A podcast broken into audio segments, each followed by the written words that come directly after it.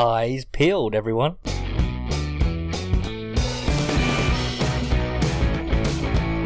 Welcome to the Full 10 Yards Fantasy Football Podcast.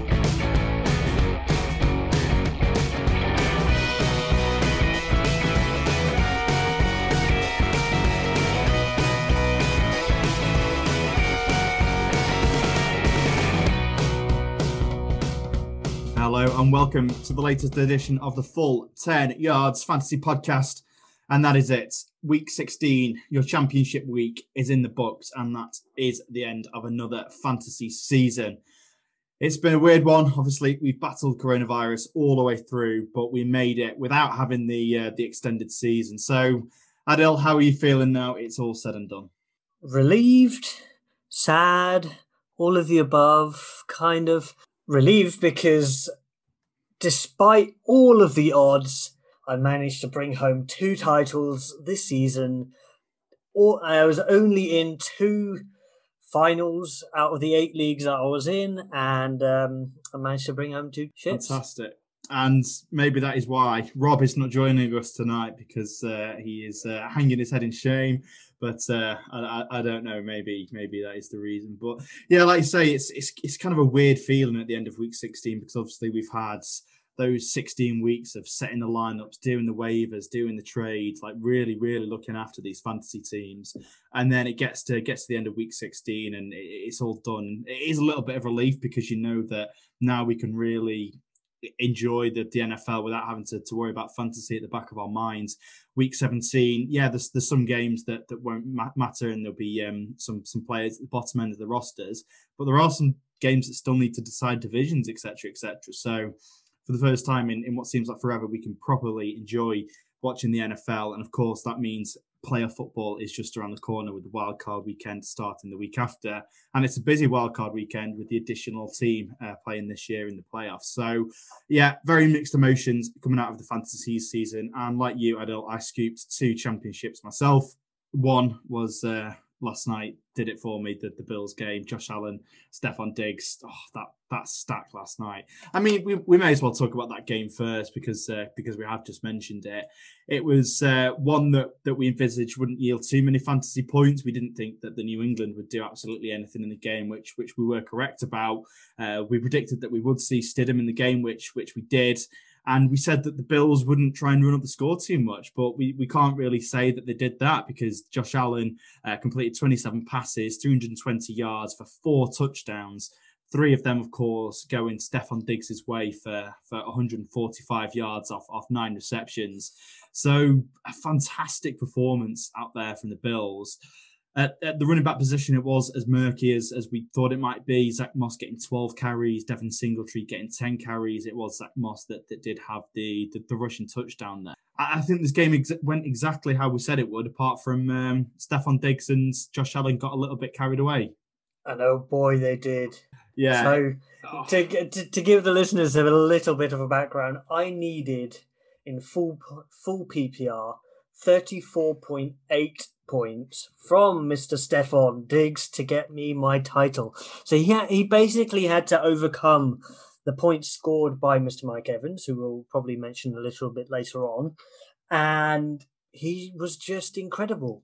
So was Josh Allen. They were both brilliant, and there is um he so they did ask the question to Stefon, is Josh Allen the MVP? And he goes, he is my MVP, which to be honest, you can see the the confidence, the fun they're having when they're playing the game because it's the results on the bit uh, on the field uh, definitely uh, show it. Yeah, it's he's he's living his best life out there in in Buffalo, and it's, it's well worth the, the first round pick that Buffalo invested into him. And Minnesota, of course, they've they've landed a little bit lucky in the fact that they've got Justin Jefferson, who it's very early days. I'm not I'm not going to say that he's he's Stefon Diggs caliber, but he's certainly got that potential, and he's certainly shown flashes this season. So it, it's it's one of those trades that has worked out for both teams, and certainly for Josh Allen, who spent so much time in the off season. Um, trying out his mechanics and, and, practicing different methods. And as they were saying in the game last night, he's been able to add 10% onto his pass completion this year, which at 67% will will beat the the Bills franchise record if, if he maintains that. So Jim Kelly was there on Twitter praising Josh Allen. It was a truly fantastic performance from the two of them. Stefon Diggs is now the wide well, he's, he's finished as the wide receiver three on the season in PPR rankings, and uh, Josh Allen finished as second, only uh, two points behind Kyler Murray. So what a season for them! And, and, and where do you think they're going to be drafted next season? Stefon Diggs, you've got to be thinking is uh, second rounder at the, at the latest. Stefon Diggs has pushed himself into that complete elite category of wide receiver. He is alongside Davante uh, when it comes to uh, draft position for next year. Um, a position that I'll be interested to see what the ADPs likely will be for the likes of DeAndre Hopkins, because he was always a surefire first round player. But you know, with Kyler Murray, sometimes he just doesn't he doesn't hit the echelon. He's not able to have performances for his wide receivers that you'd expect. Um, whereas with Davante, providing that Aaron Rodgers is still around next season, which I expect him to be fully there, um, Davante will always be up there and always scoring a ridiculous number of points. Yeah, and, and Stefon Diggs, just looking at his, his games throughout the season now, it's, it's not as if he's just scored them all in in one game. He's been very consistent throughout the season as well, where DeAndre Hopkins has had big monster games, but has had a couple of stinkers in there as well. So Stefon Diggs has only had, uh, well, the, the worst two games that you've had were 10.8 and 10.9, which is still double digits. It's still a very good floor to have. And then from then it's it's 14s, 15s, 16s as his floor, and loads of games as 20. And then the game last night with 41 and a half points was the best of his season to, to finish it out and to win a lot of people's chips. So yeah, I am all aboard the, the Stefon Diggs train, and I absolutely love him headed into next season. Him and Josh Allen. Yeah, like you say, Josh Allen firmly put himself on the the MVP radar. I get well, he has been all season, but um, I think he will get some votes if he gets any last night. So we've already mentioned him, and somebody else that we'll talk about who did finish ahead of Stefon Diggs in the, the wide receiver rankings for the season was Davante Adams, and another fantastic performance again from him in prime time in the snow. Adil, take us away with this one. Well, this game was an interesting one. Um, so everyone saw the weather forecast of lots and lots of snow, a reasonable amount of wind, and it being 24 degrees Fahrenheit, which is, I think, about minus four, minus five in our money. and I, I've said this in the past that Aaron Rodgers, it the snow doesn't really matter to him, and it showed because Davante, 12 targets, 11 receptions, 142 yards, three touchdowns, and they completely blew away the Tennessee Titans. And um, I'm going to take a little small victory lap on um, a stat that I mentioned before the the game uh, in our preview on Sunday, and that was that the Packers were actually ranking, I think, top eleven in um, rushing yards against their defense, and they showed that they're capable of stopping um, Derrick Henry, which was which surprised many considering the conditions of the of the of the um, of the game. But I wasn't surprised actually because they they've been even though they've conceded a lot of points to that position, the yardage that they were actually uh, conceding meant that this was definitely not out of the realms of possibility. Yeah, people were, were earmarking Derrick Henry in this one to get 200, 250 yards on his way to, to breaking the all-time season record. But now, uh, 98 rushing yards for, for Derrick Henry off 23 carries, which, considering just how mismatched this game was supposed to be at that position, is um, is, is a decent total for, for the Green Bay Packers coming out of there. It was actually Ryan Tannehill that um, that did the damage more so on the ground. He had. Uh, three rushes, 55 yards, and a touchdown on the ground, although it wasn't a particularly great day for him through the air. And that meant his receivers suffered as well. So AJ Brown was kept quiet with only four receptions for 43 yards. Jonnu Smith was the one who caught the touchdown, which is something that Packers do not do against the against the tight end position. So Jonnu Smith went against some of the advice that was given over the weekend because he, he scored the touchdown, even though it wasn't a prolific day for him through the air. And Corey Davis was held pointless, which, uh, yeah, like you say, victory lap for us because we said that he would not have a good game in these conditions. But even with Davante Adams having the game that he did, the talking point in this one is AJ Dillon. 21 carries, 124 rushing yards, and two touchdowns, leaving Aaron Jones, who, who had a decent game. He had a, he had a 59 yard carry, uh, resulting in 10 carries for 94 yards. But yeah, but I wasn't expecting this. Jamaal Williams was out, so we thought that, that Aaron Jones was going to have a, a, big game there in Green Bay in the snow. But there must be something up with AJ. He must be carrying a knock, or they must know that his time in Green Bay is done with him being in a contract Yes, Because for AJ Dillon to go out get to get the bulk of the work and to perform the way he did, do you reckon that Aaron Jones will be moving on from Green Bay in the off season? I see what happened. So um, Aaron Jones has been struggling with a toe injury and that can be quite bad for particularly running backs and wide receivers. Additionally, um, he got this kind of a stinger of a hit on his hip, and he was getting some treatment um, on the sideline. Now, whilst that was happening, AJ Dillon was on the field, and he was playing very well. So they kept him in for a little bit longer and longer and longer because he's playing well. Why wouldn't yeah. they? And then me being uh, one of the Aaron Jones uh, fantasy owners. Uh, I was uh, screaming for Aaron Jones to come back on the field because I didn't think Diggs would be able to get all those points on Monday on Monday night, which luckily he did. But um, yeah, it's it's interesting because he was on GMFB earlier on this uh, in our afternoon. Aaron Jones was, and the question did get asked to him. They're in talks at the moment. Um, I I think he may move on, but whether or not he gets with running backs, whether or not he gets the offer wants to actually get is a different thing. Yeah, and we've seen with the running backs of late, uh, players such as McCaffrey, Cook, Henry, they've been paid with the teams that they've been producing for over the last few few years. Um, not too many running backs have gone out. I suppose Le'Veon Bell was an exception to the rule where he's gone out, he's gone to the Jets and, and got an offer there, but there's there's not too many that are going out and, and demanding this big money from teams that they've not had proven success with. So one thing I might add on that, Le'Veon Bell got less money than I think the Steelers were actually offering him. Okay. That that might have been the case, or the, that he probably could have got with the Steelers. Yeah. Prior to the holdout. Yeah. Well, but a uh, silly business decision that's proved out to be to Le'Veon Bell. Imagine if the Steelers had like a fit informed Le'Veon Bell, that would you, do wonders. Have you heard about the Steelers news for week 17?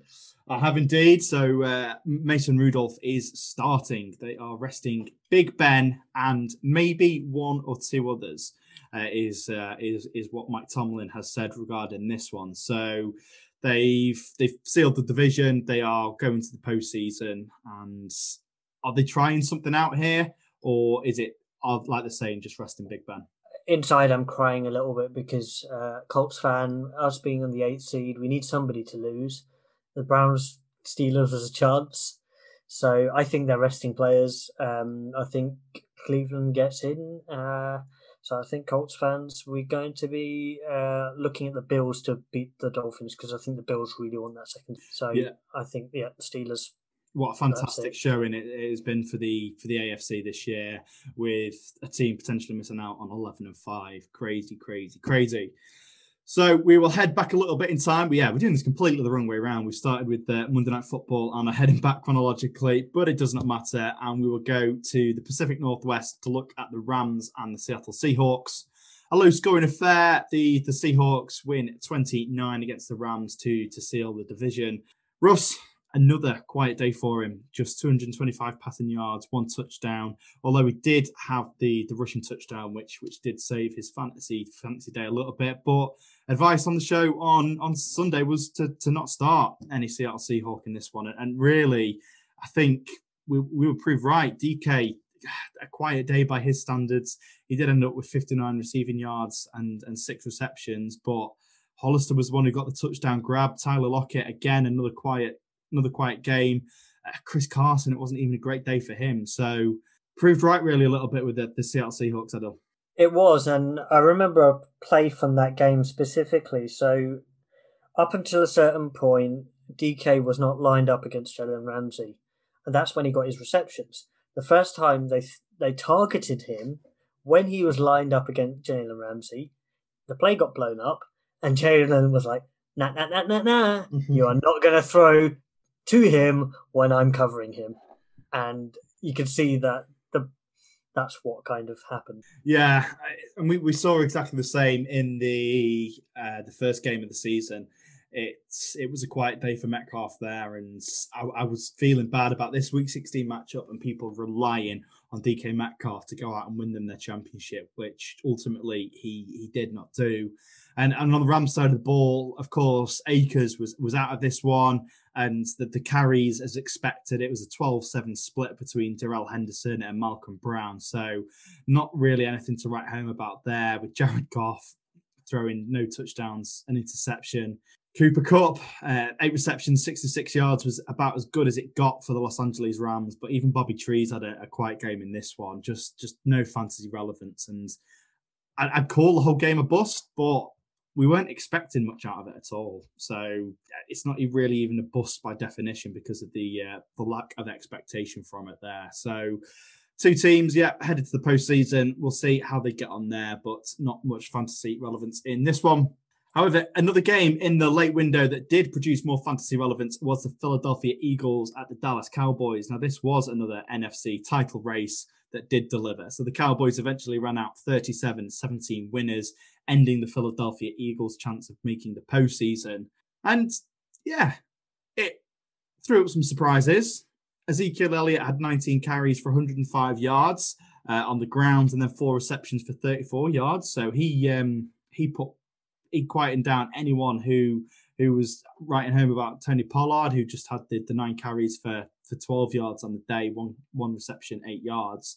Zeke, although didn't get the touchdown, he, he came back in and, and had a decent fantasy day, which many people didn't think he'd be able to do. Andy Dalton, his quarterback, had a very good day, even though you probably wouldn't have started him. 377 yards, three touchdowns, an interception. But and this this is what we we spoke about on on the show on Sunday it's where those receptions are going to go. And now it turned out in this one that you could have played any of the Dallas wide receivers and and been pleased with yourself. Gallup, obviously the standout with six receptions, 121 yards, and two wide uh, two wide receivers, and two touchdowns. But Cooper had four receptions for 121 yards, and, and Lamb had a touchdown as well. So does that give us oh, I was going to, does does that give us any indication as to what's going to happen next year, or is it still going to be as murky heading into this one? Do we do we think all three of those receivers are going to be in Dallas next year? I think Lamb certainly will be, but Cooper, I think he he could be somebody who leaves. I think that Cooper may probably stay because if Dak's, well, Dak's, assuming Dak's going to be back, uh, pardon the rhyme, yeah, I think he stays because I think there's um, a good rapport between the two, actually, from a, a QB wide receiver combo. And look, when you throw in as many yards as Dak Prescott was on on pace to do at the start of the season, and uh, there's enough work for for everybody in that offense, but it, it, can only help Ezekiel Elliott. And once that offensive line gets rejuvenated, uh, re, re, re rejuvenated again next year, I think you could get some absolute bargains in your in your fantasy drafts for, for Dallas Cowboys like Zeke's going to go lower than he should be doing. Um, Dak will be, and those three wide receivers, I think you're going to get some absolute bargains there. And a fun fact about um, Gallup and CD. So I had them in one of my championship teams. Actually, the team that beat Rob by 90 points. Yes, 90 points in half point PPR. So they, and they were sat on my bench and I beat him by that much. So I was really hoping for a hundred point victory. Sorry, Rob, I really mm-hmm. wanted the curb stomp, but um, uh, if I put them in instead of Bobby Trees, I probably would have got them. They were my wide receiver, I think two and three on the week, but they were sat on the bench. Yikes. A great performance from them in that one. And then we flip over to the other side and my absolute favourite stat from the, the Philadelphia Eagles is DeSean Jackson one reception, 81 yards, and a touchdown. And do you know what my favorite bit about this play was? It was the fact that um, the the commentator said, "Yeah, Sean Jackson, he's uh, he's deceptive at how fast he is." And I'm like, "I'm sorry, what? He he's built an entire career out of being fast.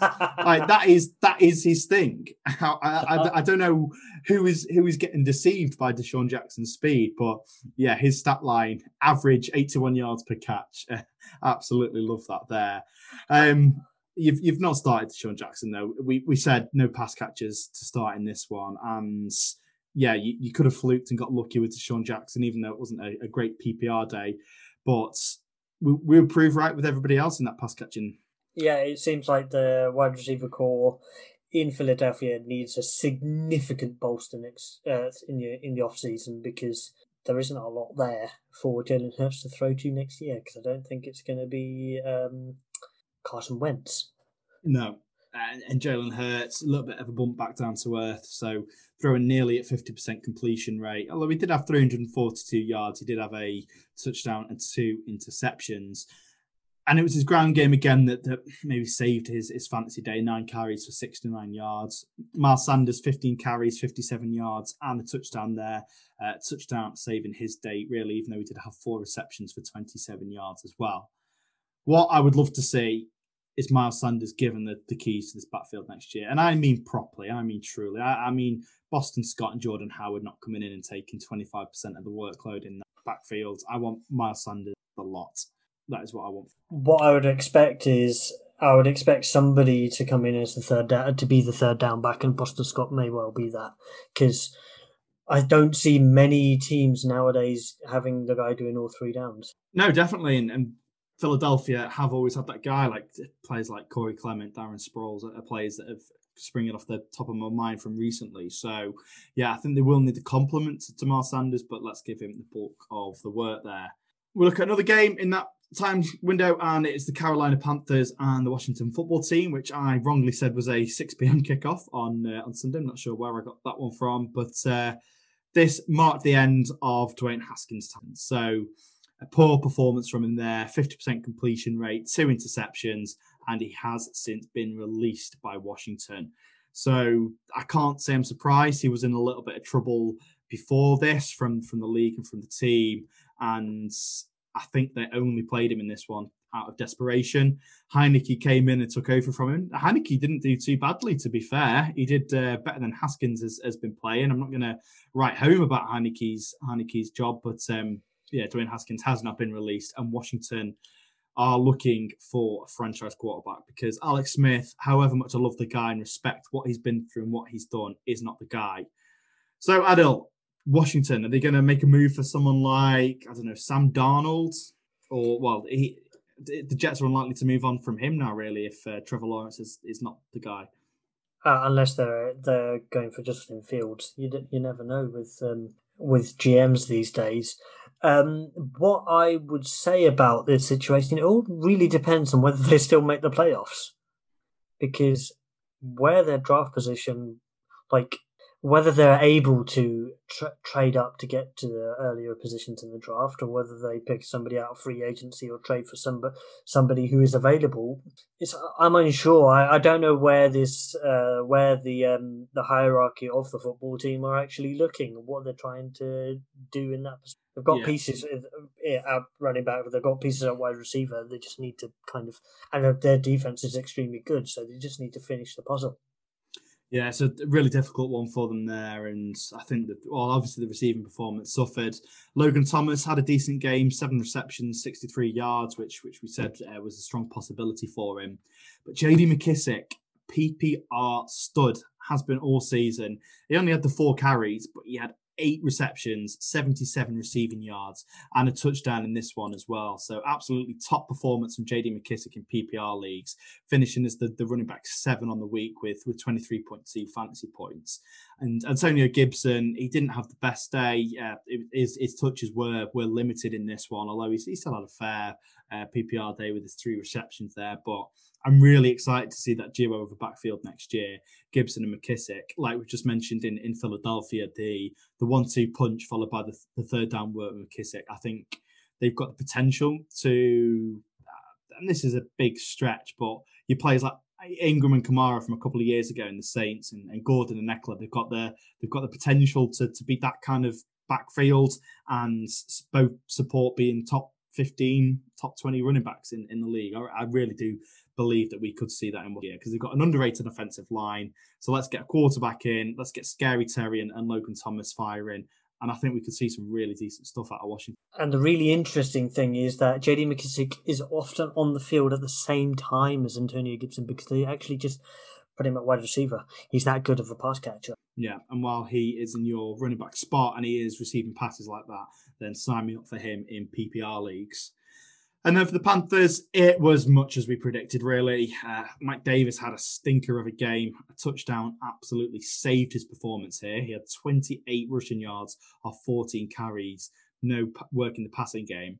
And it was actually Curtis Samuel that led the team in rushing yards, seven carries for 52 yards, and then another 106 for him in the air as well. So even though he didn't have a touchdown, Curtis Samuel, he did have a very nice day in uh, in all fantasy formats uh, with seven carries there. And that's exactly how we want to see him. We want to see him get carries. We want to see him get targets. And he actually had more carries than targets in this one. But Robbie Anderson, again, a touchdown saved his day, and, and DJ Moore, uh, a really quiet day for him there. So Carolina have really petered off a little bit. Adil, they've they, they started okay. Well, they, they went 0 3. Christian McCaffrey got injured. They won the next three games, and then uh, they've gone two and seven since then. So Rhule is safe as, as the head coach there. I think I think they're just wanting to get as high a pick as possible now in the draft and um, look to go again next year. So they need McCaffrey back. It's as simple as that, surely. Yes, he's so key to their offensive kind of capabilities because they use him in both the running game, the both and the passing game. Um, and it'll help the wide receivers as well because they'll be worried about dump off passes and they may be able to get the wide receivers more open. It, the more they spread the ball out, will enable their offense to actually get down the field better. Yeah, exactly. And I think they won those three games because Mike Davis came and they weren't sure how Carolina were going to play it, and it was a little bit unpredictable, and that's how they've got their wins. But yeah, since then it has been a little bit stagnant. And oh, I say that they, they won this game, they, they beat Washington 2013, and Washington we've, we've just been raving about. So a little bit unpredictable at this stage of the season, but Carolina, another team that I am excited to see how they transition into next year. And then the final game of the slate was the oh, toilet bowl of the AFC West, the Denver Broncos and the Los Angeles Chargers, with the Chargers scraping out a 1916 win in this one. Not much to talk about from him at all. Justin Herbert, he's had a real disappointing end to the to the fantasy season. Uh, 253 yards and a touchdown in this one. He people would have been relying on him. I say disappointing. It was it was just shy of, of 20 fantasy points for him, but when you've got players like Mitch Trubisky who you are scooping off the waiver wire, who are getting three, four, five points more than that. It's uh, it's it's not the guy that that you had earlier on in the season. And then, of course, on the other side, Drew Lock, another player who had a week saved almost by a rushing touchdown, but uh, a couple of interceptions in this one. And we're going to be asking real questions now, Denver, about what they're going to be doing at the quarterback position as well. It's it's funny how this time last year we were saying that, that well, just after the draft, all teams were set at the quarterback position and there was no quarterback needy teams, but there is a lot headed into this off season. There most definitely is, and it's going to be really interesting to see the QB scramble. Pardon the pun. Another one. Um, so it's good. Yeah, I I really don't know where what some GMs are thinking this this off season because the the quarterback play from some of these guys has been just not quite to the level that you'd expect it to. Okay, his number one receiver um, for uh, Drew Lock hasn't been there, Courtland Sutton, because of injury. Um, and they've and their running back room seems to be quite stable because they've got both the guys in Philip Lindsay and Mel, Melvin Gordon. And and when you when you also think the the defensive side they're a little bit more stable, they do you think they could move on? I don't think they do. As in, pu- push on better or move on from Drew Lock? Yeah, move on from Drew Lock. I don't think they do. I think they continue on and give him one more or part of one more. Yeah, it's, it's the age old question. What do you do? Do you build the team and then just slot the quarterback in as the last place, or do you, do you build the team around the quarterback and, and risk having something similar to, to Darnold and Rosen happen where they struggle in the first few years, get the confidence shot? Or do you just add the, the quarterback in as the last piece? It's it's the age old question, and um, it could be either one for, for for Denver because they invested all of their all of their picks this year into that offense. So it, there's, there's, rookies absolutely everywhere. Obviously, Jerry Jeudy is is the main guy, and I think he will have a much better chance of stepping up next year when he has got Courtland Sutton playing opposite him, like you said, and that will help in turn the running game, and that will in turn help Drew Lock. So it's a recipe just a bad season all round for them. But I'm not as confident of them stepping up next year. But I think a lot of certainty, a lot of certainty will be cleared up when uh, we find out who their quarterback is going to be. So one thing, I think people were saying similar things about Josh Allen a couple of years ago when he was uh, quite inaccurate, and so and so is Drew Lock. So it's whether Drew Lock makes that step up in his accuracy will determine whether he has longevity in this league and whether there's longevity with the Broncos. Yeah. And Josh Allen's proved that it can be something that is fixable. You can work on it. And and Drew Lock, I, I don't think he's quite as good as a, a, rusher as Josh Allen, but Drew Lock has got that rushing ability. He did get that rushing touchdown in this one, which if you can keep defenses guessing and, and keep them, uh, if you can keep them honest, then um, it, he has got the chance to. And with, with better options next year, yeah, maybe maybe they do give them another go, but um, I would not be surprised to see them make it. But we will wait and see. So headed into the early slate of games, and we will first look at the Kansas City Chiefs. And this is not one that we expected.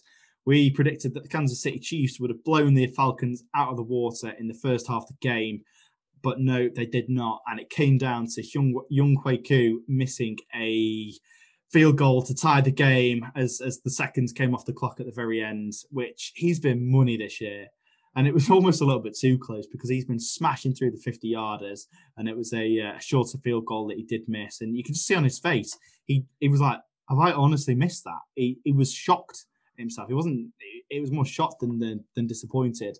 But of course, the Chiefs the Chiefs did win. And Patrick Mahomes, again, like uh, Herbert, is someone that you perhaps would have thought would have this monster fantasy game in week 16, but he was restricted to less than 20 fantasy points in this one. Tyreek Hill, as as we kind of predicted, was was kept a little bit quiet. He only had the six targets, four receptions, and 65 yards. Mecole Hardman didn't quite have the game that that, that we build him to have, but it was Travis Kelce again that uh, that had the stellar day 13 targets, only seven receptions, but 98 yards and a touchdown. And Travis Kelce going into drafts next year, the stats that he has put up this year are, wide receiver numbers. They are comparable with wide receivers. And we've got to be looking now at Travis Kelce, not even in a tight end premium league, to be going in the first couple of rounds because of, of how good he's been this year. I think he's pushed himself most definitely into um, first round contention, being basically just after the first few running backs, who are obviously a, premium. He's incredible as a player. Um, I think this week he broke the single season yard tight end record, and props to him. Incredible, talented player, and he's got Mahomes again next year, so it's just going to be more and more production from him. Yeah, it's it's going to be a weird week for the Chiefs next week, so I'm not sure how much he will go out. But he's he's currently on 1,416 receiving yards, 11 touchdowns, and he, he could easily get another 100 yards and touchdown next week as well, which they are very good wide receiver numbers. Like, if you saw that as a wide receiver, you think, yeah, that is a top wide receiver in the league. But this is from the tight end position, and this this is what makes players valuable is the fact that they are so set against the rest of the pack. And and Travis and George Kittle and Darren Waller next year, they won't have seasons quite as good as that, but they'll, they'll have decent ones. But then the drop off after those three is so drastic that people are going to go all out and get and get Travis Kelce. And I think quite easily he could be a back end pick in uh, sorry next year easily. On the other side of the ball, the Atlanta Falcons backfield is still a absolute mess. Ito Smith lead carrying this one with 10, Brian Hill with seven, Todd Gurley with four. I am not touching that with a barge pole. I am not drafting that next year. And unless they bring in an absolute stud such as Aaron Jones, which I highly doubt, uh, I am not going near that backfield ever again.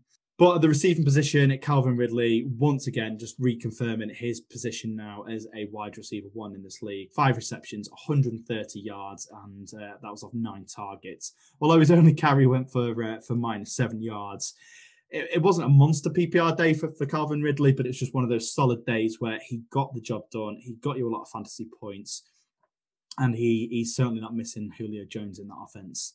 Hayden Hurst got the touchdown grab as, as well as Laquan Treadwell, but uh, not too much else to discuss from the, the Atlanta Falcons' point of view, apart from maybe Matt Ryan. So, and I know Tim tweeted today that um, we could see him out to San Francisco. What are, what are your thoughts on that one? Hmm. So Matt Ryan's contract is quite long. I think it's got an out in 2022, from my knowledge. I've had a discussion with some other podcasters regarding so both him and Julio have have contracts which kind of match each other's timing. So I don't see these guys. Uh, the only way Matt Ryan isn't a Falcon is that he is retired. That's my opinion, but I could be eating my words soon. Yeah, Matt Ryan is contracted through 2023 actually. So. Uh a, a long time in in Atlanta. But we've got the Kyle Shanahan connection.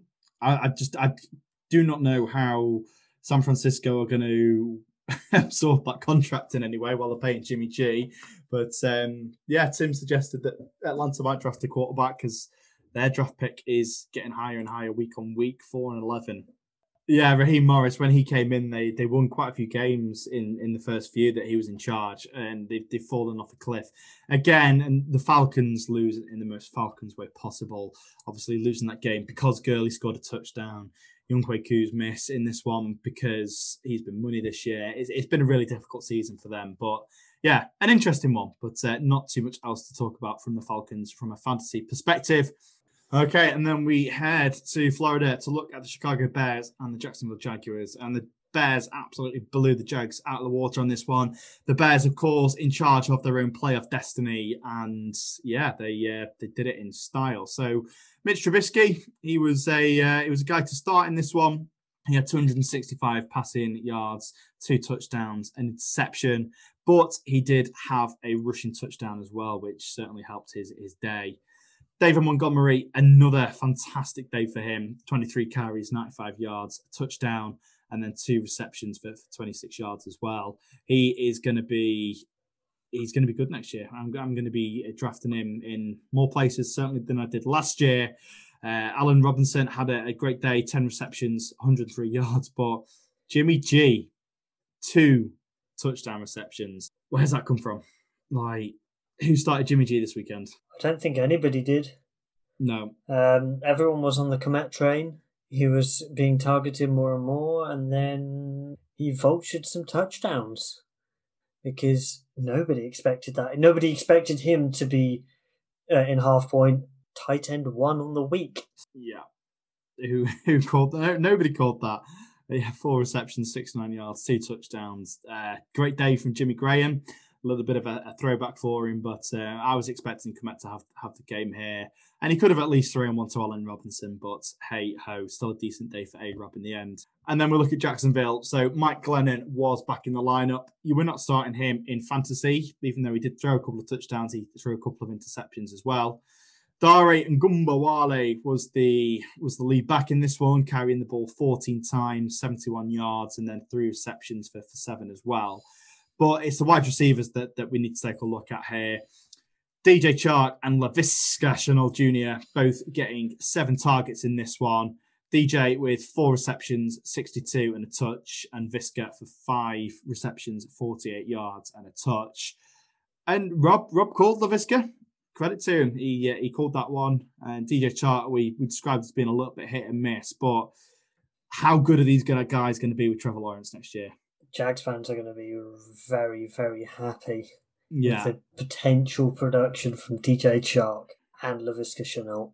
Um, uh, Laviska, you've got to be using him like uh, Curtis Samuel there in Carolina, giving him a couple of carries a game, giving him the targets as well. But even, even guys like Keenan, Keelan Cole uh, are decent options in that offense. So Trevor Lawrence is going to come into a, a, sneaky, nice offense with, with James Robinson back there. So get him a couple of pieces on the offensive line like Miami did. And I like this Jags team next year. Well, certainly the offense. Yeah, I don't know about the defense. That's the thing. Yeah. The other side of the ball may struggle. It, when you're putting high draft capital into the offensive side, then you can't put that capital again in the defensive side. So you've got to potentially plug some of those gaps uh, through free agency. Which they've got a lot of cap space heading into next year. So, but again, it's it's trying to find the, the right people in free agency because um, some of the players that have left Jacksonville very recently have had very toxic exits. Um, I'm thinking players like Ngakoue, for example. So, are they going to attract the free agents? That's that's my, my biggest question. If there's if there's something fundamentally wrong in that organization, um, players talk. The, these things will get round. Players are not going to want to go to Jacksonville, so I think they might struggle to to, to get the, the free agents there. So everything's going to have to be done in the draft. But like you say, they aren't going to be able to um, to draft everywhere. So it will be interesting to see how they split that. And then we will look at the team that they stole the uh, the first overall pick off, and that is the New York Jets, who who are making a late playoff push. If the uh, if they'd have been in the NFC, they wouldn't have been. If they'd have been in the a- NFC East, they wouldn't have been far away at all. But um, no, they are in the the AFC East, and uh, nine wins still away from the from the playoffs. But yeah, the New York Jets winning out, winning the against the, the Cleveland Browns 23-16. and the Browns struggled. We we said they would, but they didn't run the ball like like we said they would either. Like Baker threw the ball 53 times in this one, which if if we consider the fact that they had their top four receiving options out of this one, and that, that Nick Chubb and Kareem Hunt were going to be the, the, the only offensive guys in this one, I, I find that so difficult to, to comprehend. And Baker only completed 28 for them, no touchdowns, no interceptions and Nick Chubb and Kareem Hunt only combined for 15 carries. I, I just can't understand it. And I, I, get that they were playing from behind, they were 13 3 at the half, but that's not an unassailable lead, and you can still rely on your on your running game to, to, to pull that one back. One thing about the Jets is is that their rush defense isn't as bad as their record is. They've tended to give more away in the passing game. But okay, if so now accounting for last this week's game, they're actually ranked in the top ten for rushing yards per game against them. So that may have kind of led the Cleveland Browns to do that because they know that this defense doesn't give up uh, give up as much. Yeah, I, I get that, but it, it, it, seems to me that they didn't try. Like, granted, um, Chubb and Hunt both had yards per carry of uh, of two point five, but that includes some red zone work as well. So, which is it, which is always going to reduce their, which is always going to reduce their yards per carry. So we, we can't take them at their face value.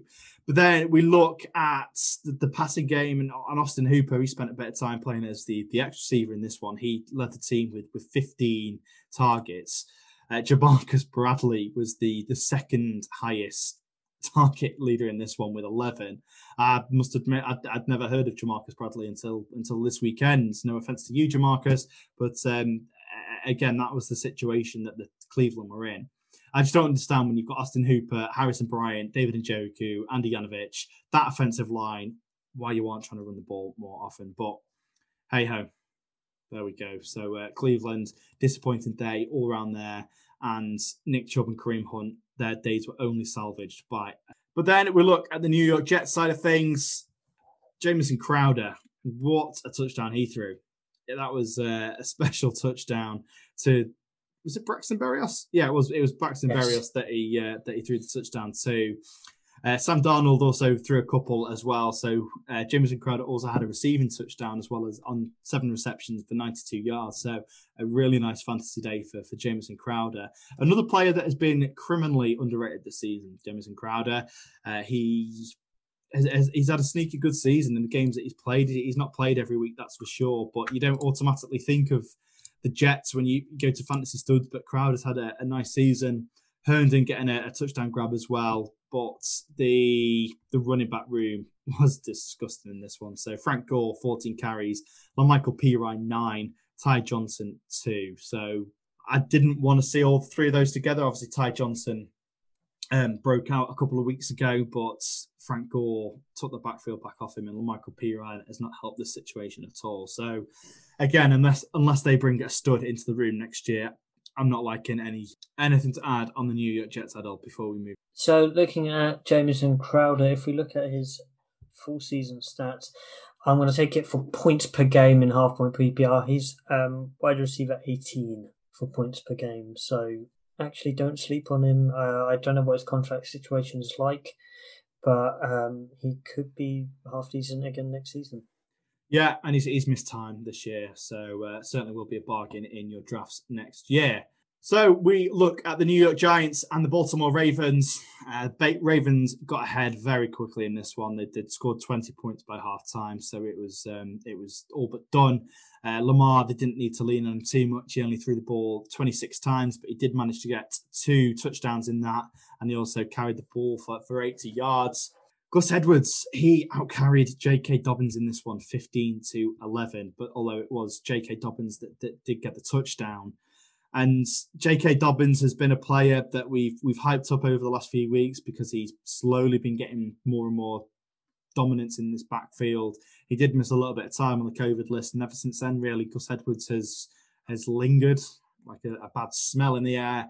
And Gus Edwards had a better receiving work as well, uh, more so than than J.K. Dobbins. So, are we looking too much into that, or is J.K. Dobbins going to claim that backfield for his own next year?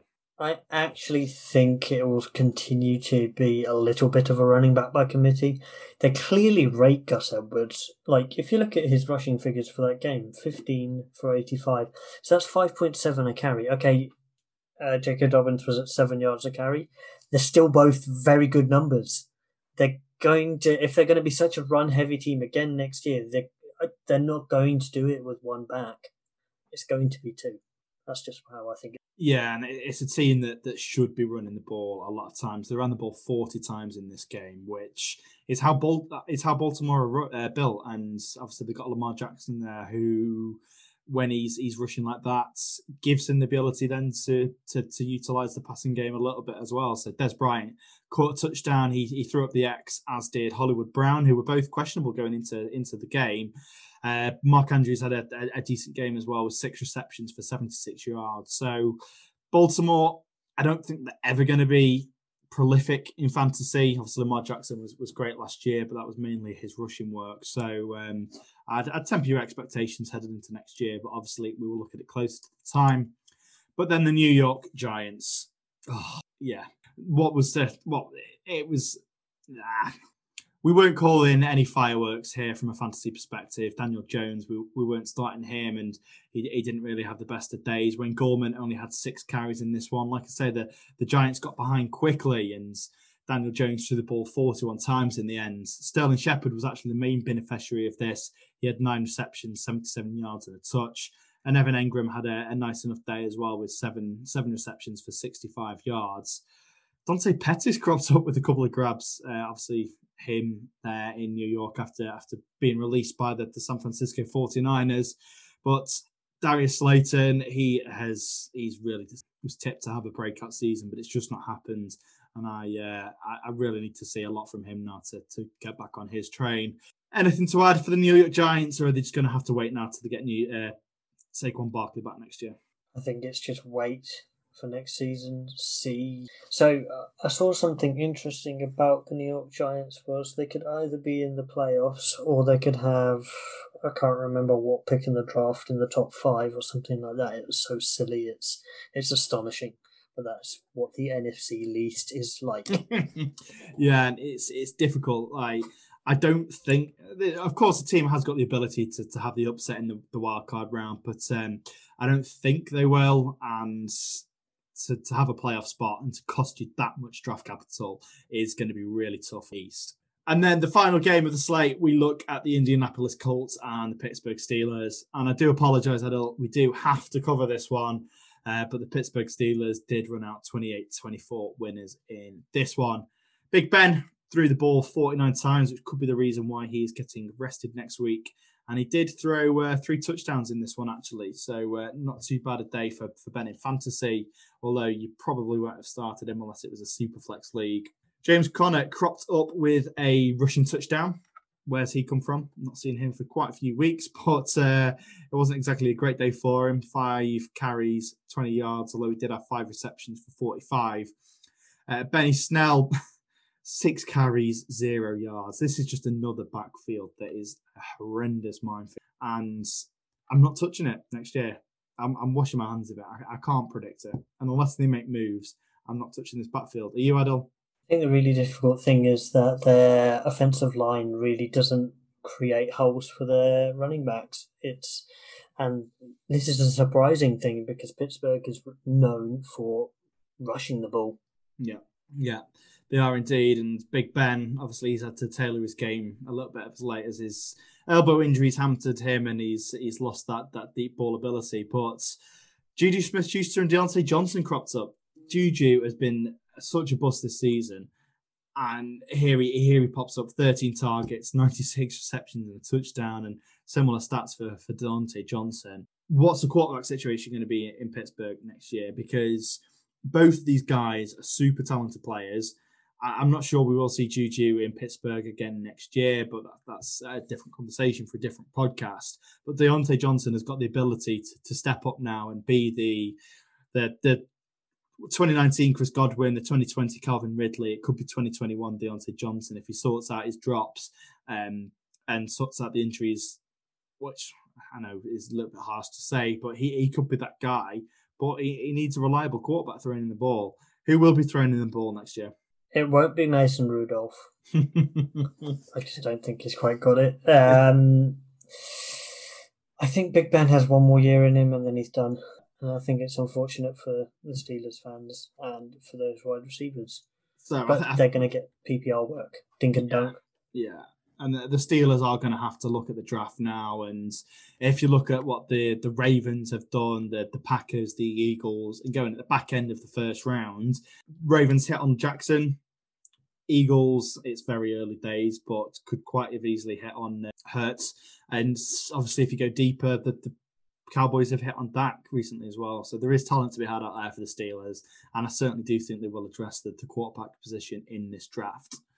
And then finally, we look at the Indianapolis Colts and Jonathan Taylor take a bow. Another fantastic day against a tough Pittsburgh Steelers run defense. Two touchdowns on the ground. JT, I absolutely love you, and I will be. I'm going to say overdrafting you next year, but I don't even think it will be because I think you will have a very decent year. So go on, Adil. Forget the loss and wax lyrical about the Colts for a little bit um, I, I, I, was preparing for a rant. No, because positivity. Because a, a rant which Jonathan Taylor played so incredibly well in that first half. Like I was dancing around my bedroom watching that game, thinking, "This is brilliant. We are absolutely blowing out the Steelers." And then all of a sudden, the play calling just turns to absolute rubbish. And even uh, Frank Reich, said that his play calling was bad after the game because they got away from what they should have been doing, which was pounding the rock, and they didn't do it. Jonathan Taylor could easily have been one of those players that got 25 plus points in this in this week, and he didn't because they just there were get there were plays which were called for runs, and then Philip Rivers checked checked out of them and then the Steelers actually, uh, what they did was they showed that they were rushing, uh, they were trying to stop the rush, and then they dropped back into coverage and went three and out, three and out, three and out so many times, which is what let the Steelers back into the game. And they just needed to continue just actually not doing that and actually running the ball because he was so good. Yeah, he, he really, really well. They should have just carried on, carried on, carried on. But Jonathan Taylor has finished as the running back seven on the season PPR, and that is uh, he, he missed a game on the COVID list. Um, so he, he would have got a little bit closer to, to Kamara and, and Henry up there as well. But a fantastic season from Taylor. And he's not even had the, the bulk of the work until the second half of the season. So next year, I am so, so, so excited to see JT there. So one thing that's really interesting from a backfield perspective for next uh, season is um, obviously Marlon Mack has lost his contract year to injury, and I'll be intrigued to see whether he signs again with the team. If he does, that will hit the draft capital of JT purely because that will make the backfield even murkier. With the injury to Marlon it will reduce the amount he's able to actually get in free agency if he were to not re-sign with the Colts. So therefore, really just check, keep checking what's going on in the league and see what happens over this off season. Yeah, definitely free agency yeah. So that concludes the Sunday games. So Adil, it leaves me to ask, who was your fantasy MVP for Week 16? I can't go away from the man of the moment, the the one that I had my lovely gloat with on uh, Sunday's show it was Alvin Kamara. It, it, I don't think it can be anybody else. It's a, it's an NFL record, especially during the championship week. Um, tweet us if you've managed to beat him with, uh, beat him uh, as the opposition because 155 yards, six touchdowns, three receptions for 30, 17 yards, 54.7 points in PPR. It's, there's nobody else, unfortunately. I, I think that's the consensus MVP of the week, and then there are kind of MVP lights in um, Stefon Diggs and uh, Davante Adams. Yeah, although I am going to go for the, the wide receiver three on the week for my MVP, um, with 40.1 fantasy points in PPR leagues, that is Mike Evans, who uh, who played on Boxing Day. He stayed in the game for ever so long, 10 receptions, 181 receiving yards, two touchdowns. Fantastic job from Mike Evans. And people said that um, Tom Brady can't throw the ball deep. Mike Evans is a is a go route receiver. So Mike Evans this year he got ten receptions. Mike Evans can run every tree in the route, and a, a fantastic performance here. And I love that he stayed until the very end of this game. So Brady benched at half time, but, but Evans was in all the way to, to rack up his, his receiving stats. And of course, that helped fantasy managers everywhere. Hands up if you managed to beat him. Yes, I did. so I was very happy. But uh, yes, incredibly good performance. Um, and uh, let's see what he does uh, throughout the the fantasy off season and uh, into the postseason. Okay, but we will now flip it over. So, Adil, who was your bust of the week? My bust of the week actually is the man who laid a lovely goose, and that's going to be Corey Davis. Because I think people were expecting, even though we faded him in our podcast or live cast on Sunday, playing a goose in a championship week when people are most likely going to be playing you is um, just awful and there's nothing obviously the fancy owner can do about it, but it speaks for itself. Yeah, it does indeed. And Corey Davis, he's been money this year, and the only other game that he he scored less than ten uh, PPR fantasy points was against Chicago, where he scored no points. So that's twice this season that he, he he's laid a goose egg now, which uh, a little bit unforgivable there. And I, say that I'll be drafting him next year, but uh, yeah, Chase uh, Corey Davis, not a great day. And I say Chase because I am going for for Chase Edmonds, the running back there in Arizona. It's it's he has been taking a lot of work off off Kenyan Drake, especially in the, the, receiving game. And there's been many a week where he has actually outscored him in, in PPR leagues. But Chase Edmonds in this one, 2.8 fantasy points. And he wouldn't have been starting in, in, in too many places. But um, I expected him to, to do okay against the San Francisco 49ers because of his, his receiving work. But no, three targets, two receptions, no carries. Terrible. Okay, and that concludes the show. And that is our final week review show of the year.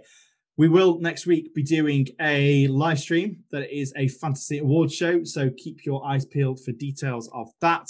And then we will be having some DFS content into the playoffs as well to keep your fantasy needs tingling.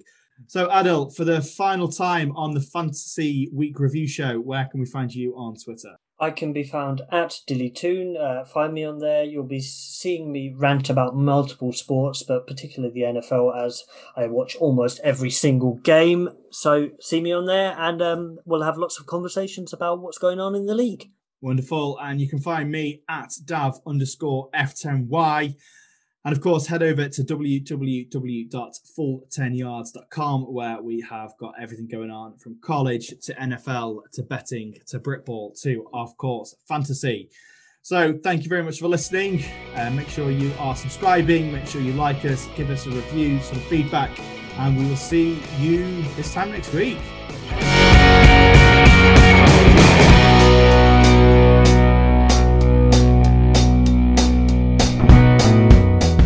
You've been listening to the Full 10 Yards Fantasy Podcast.